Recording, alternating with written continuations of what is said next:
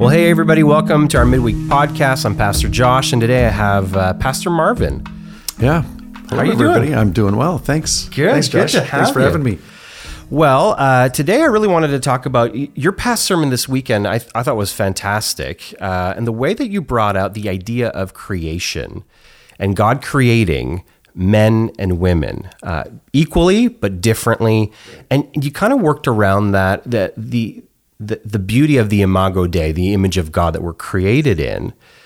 But there was a point in your sermon where you, you went after something that I thought was I just thought it was, was really well done. Um, you talked about things like gender confusion, uh, same-sex attraction, and how the uniqueness of how God has created us, male and female, is the stance for the believer, is the stance for the Christian to take for sure, but how to interact with folks that are non-binary or have a different idea of sexuality, of gender, of all of uh, all that other stuff.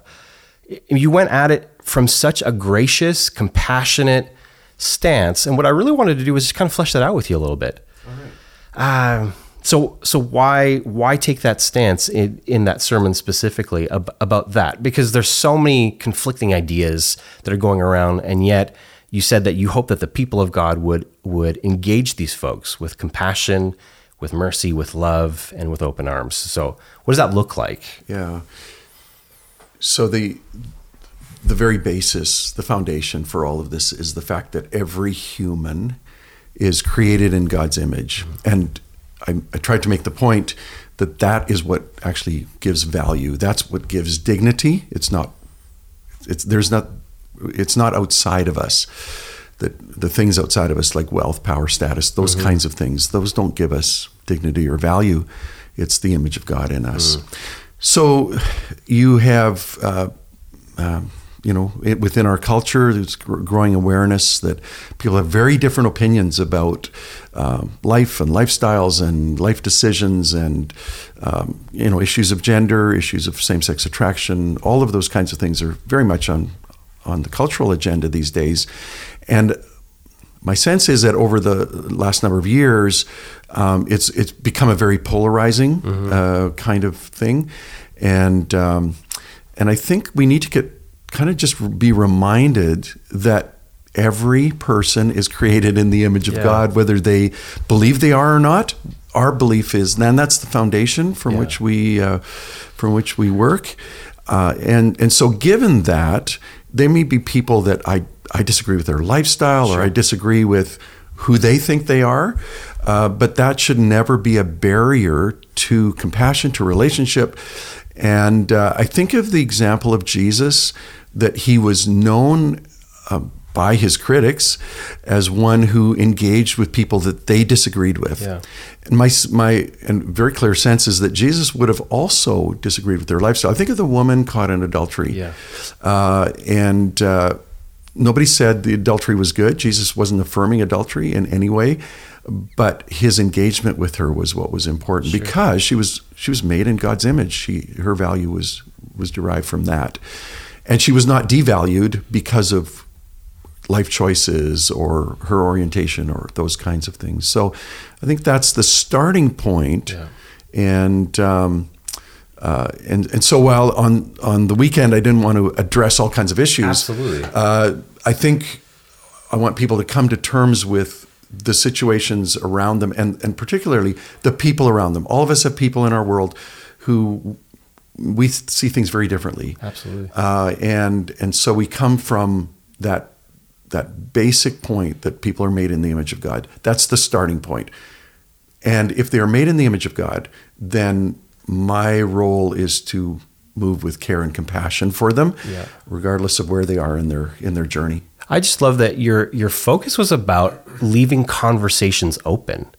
Yes. And I think in a time where people are so polarized, I mean, we, even this morning we went out to breakfast and we talked about polarization in, in some various senses, politically or culturally or whatever.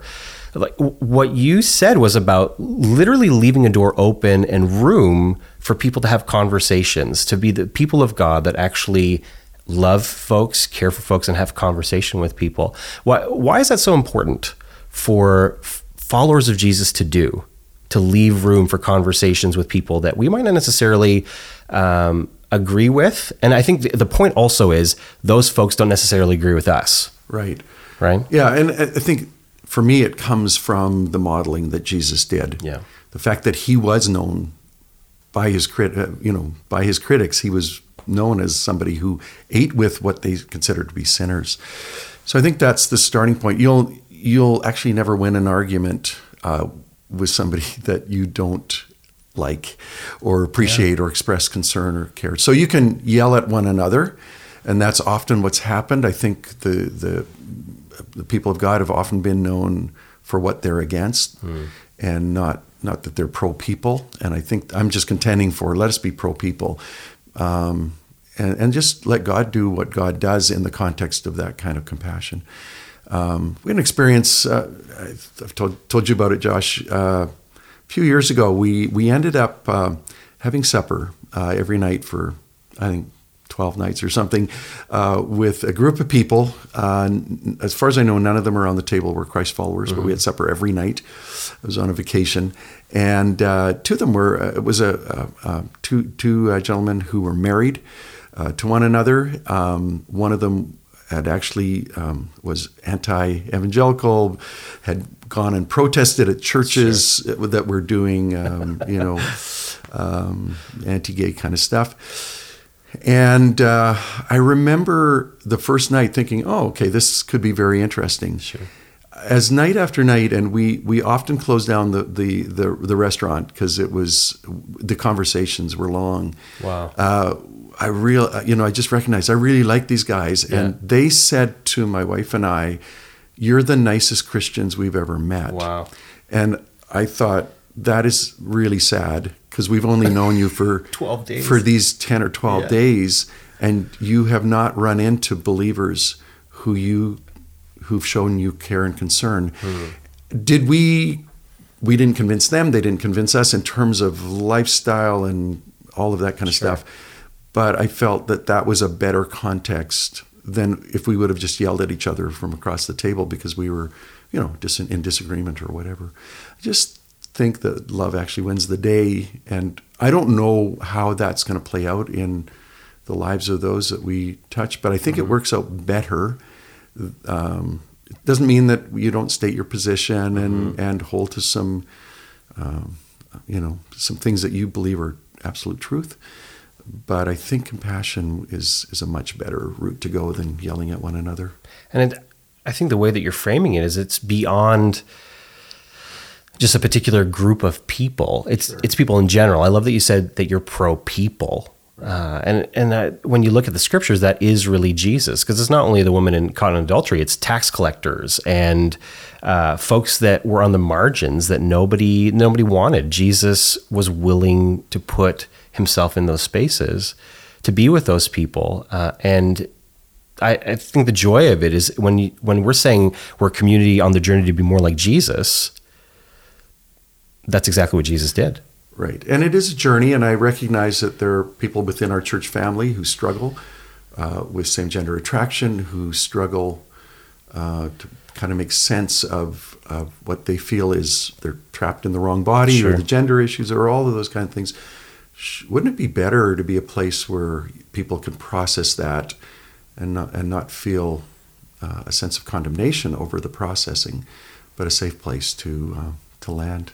No, I think that's fantastic. That's so good. Uh, any last encouragements for folks that uh, have a heart to engage, but sometimes don't know how? What are, are there any resources that you've read or, or any, anything that has helped you along the way that...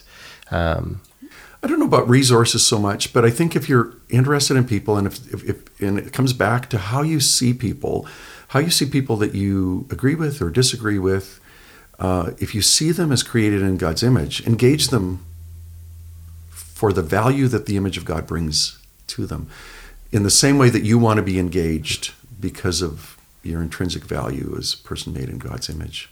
Oh, that's so good. So good. Well, thank you so much for taking the time to do this. Great. Uh, that, uh, yeah, that was significant. So thank Great. you so much. Thank you so much for taking the time to listen to this podcast.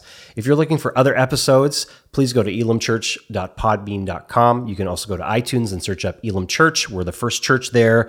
Please click. All of the episodes are available. And if you want to find out anything else about Elam, you can go to elam church dot c a. Again, thank you for listening. We so appreciate it. We hope you have an amazing Wednesday. See you next week.